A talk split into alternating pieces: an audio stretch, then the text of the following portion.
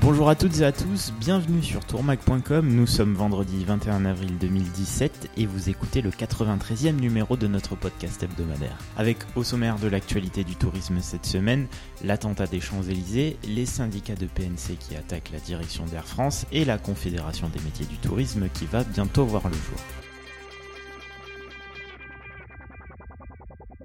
Jeudi soir vers 21h, un homme a tiré à l'arme automatique sur un véhicule de police stationné sur l'avenue des Champs-Élysées à Paris. Un policier a été tué et deux autres grièvement blessés. L'attaque est un attentat revendiqué par l'organisation État islamique. Son auteur a été identifié mais son nom n'a pas encore été dévoilé.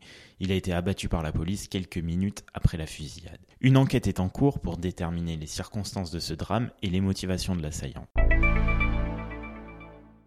Dans le nord de l'Inde, les guides francophones sont en grève depuis un mois. Ils réclament aux agences de voyage qui les emploient de les rémunérer aux tarifs négociés par les partenaires sociaux.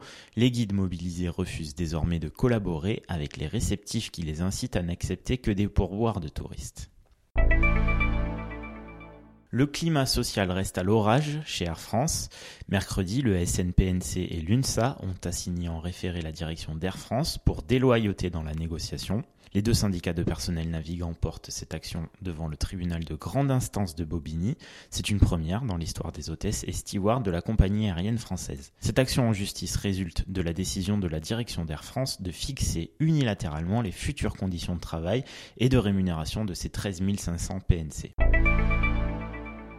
C'est une grève surprise qui s'est déclenchée mardi chez Carlson Wagon Lee Travel France.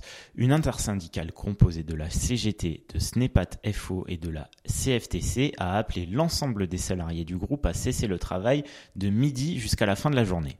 Une mobilisation destinée à protester contre le plan social en cours au sein du groupe. 132 postes devraient disparaître en France prochainement.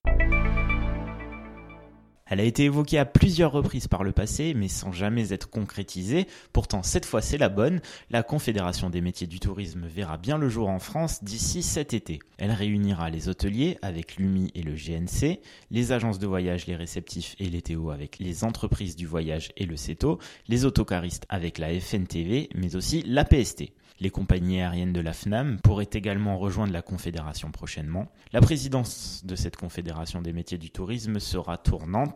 Elle devrait dans un premier temps être assurée par Roland Aiguy, qui est l'actuel président de l'UMI.